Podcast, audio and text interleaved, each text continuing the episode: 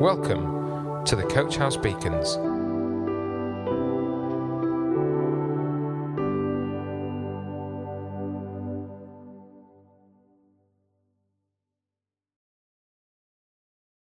Hi, it's Andy here. Welcome to another Coach House Beacon. Now, once upon a time, the cry of any old iron, any old iron would reverberate around the streets where I lived. As rag and bone men did the rounds collecting our old junk and taking it away to make a few pennies on. I remember the old nags pulling the cart along, along the street, reminiscent of the sitcom Steptoe and Son on the BBC at the time. Now we are all respectable. We take our rubbish to the recycling centres, separating out the metal from the wood and the electrical from the garden waste. And of late, it seems to me that there's been a resurgence of the scrap metal merchants on the streets. Only now it's a low loader transit van instead of a horse and cart, and a loudspeaker instead of a loud voice. Now, it's all a good way of clearing away our unwanted junk from the home. The stuff that we don't use anymore, the stuff that's worn out, the stuff that sometimes we're just fed up with. But there's another trend that we see nowadays as well that of upcycling, taking the old and reinventing it into something useful. Now, apparently, upcycling, which is also known as creative reuse, is the process of transforming byproducts, waste materials, useless or unwanted products into new materials or products perceived to be of greater quality, such as artistic value or environmental value. So there you go. Now you know. There's a program on telly where experts take what people are throwing out at the local tip and they ask them if they can take it away instead of them throwing it away into rubbish? Can they take it away and make something of it? And they transform it into new pieces that are sold on for profit, and any profit they take back to the person who was throwing out the rubbish to show them what could be. Now, invariably, that money goes to a good cause, so all good. Now, sometimes what the experts make is recognizable as the thing that it actually started life as. In other words, it was a lamp, and it's still a lamp. But sometimes it has a different purpose and doesn't resemble what it started out as at all. In the Bible, in Colossians 3, verse 7, it says this You used to do these things when your life was still part of this world. But now is the time to get rid of anger, rage, malicious behavior, slander, and dirty language. Don't lie to each other, for you have stripped off your old sinful nature and all of its wicked deeds. Put on your new nature and be renewed as you learn to know your Creator and become more like Him. In this new life, it doesn't matter if you are a Jew or a Gentile, circumcised or uncircumcised, barbaric, uncivilized, slave or free. Christ is all that matters, and He lives in all of us. So here's a question for us to think about Do we need to have a good clear out and throw everything away? Or do we need a bit of upcycling in our lives? Now, I'm not talking about physical rubbish that we might have lying around, although making sure that we aren't cluttered with rubbish is always a worthwhile exercise. When the Apostle Paul wrote these words to the church in Colossae, which was a city found in what is today Western Turkey, he was reminding the people that a belief in Jesus meant that they had to change a few characteristics. Paul calls it putting on a new nature and allowing ourselves to be renewed.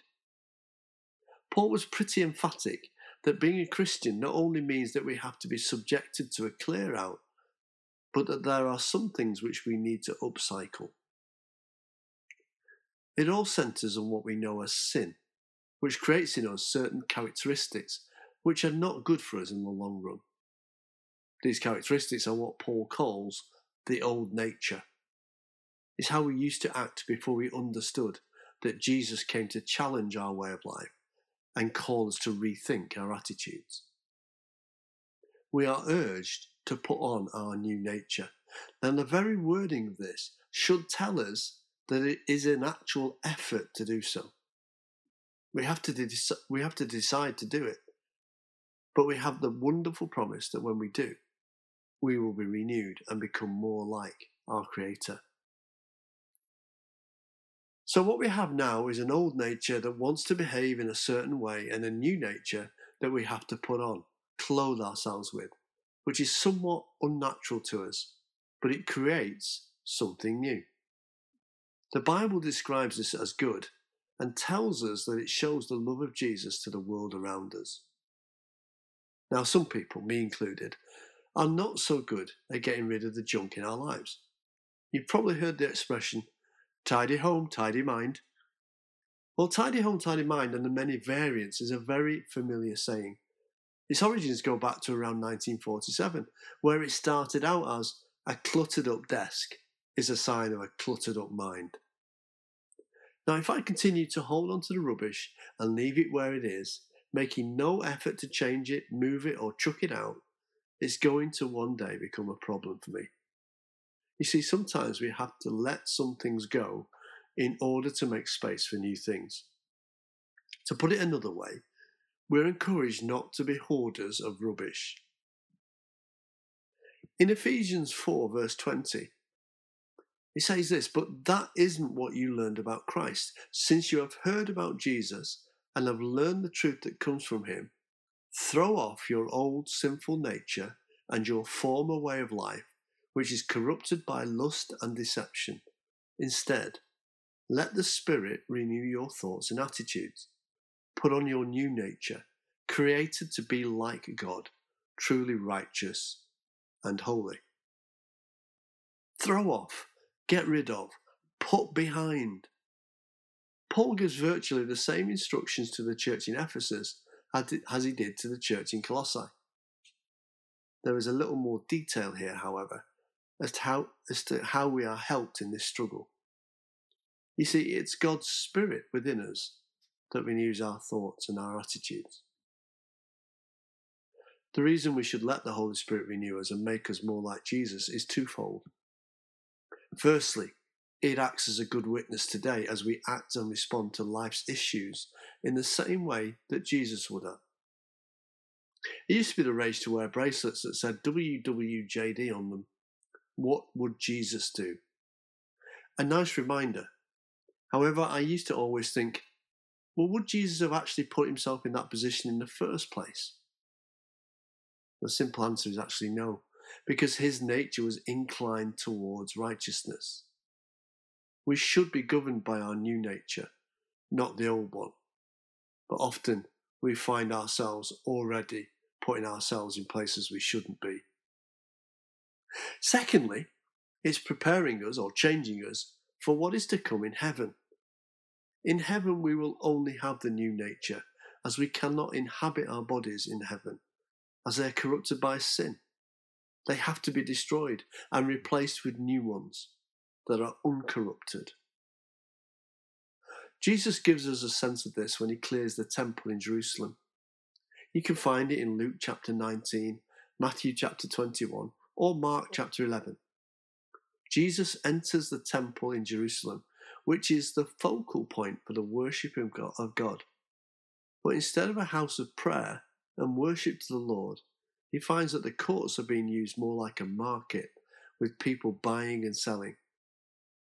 Jesus is rightly indignant and he clears the temple so that it can be used for its intended purpose. Now, we have purpose, an intended purpose for our lives, and that intention is to reflect God. So when we give our lives over to sin, we cannot expect to be pleasing God.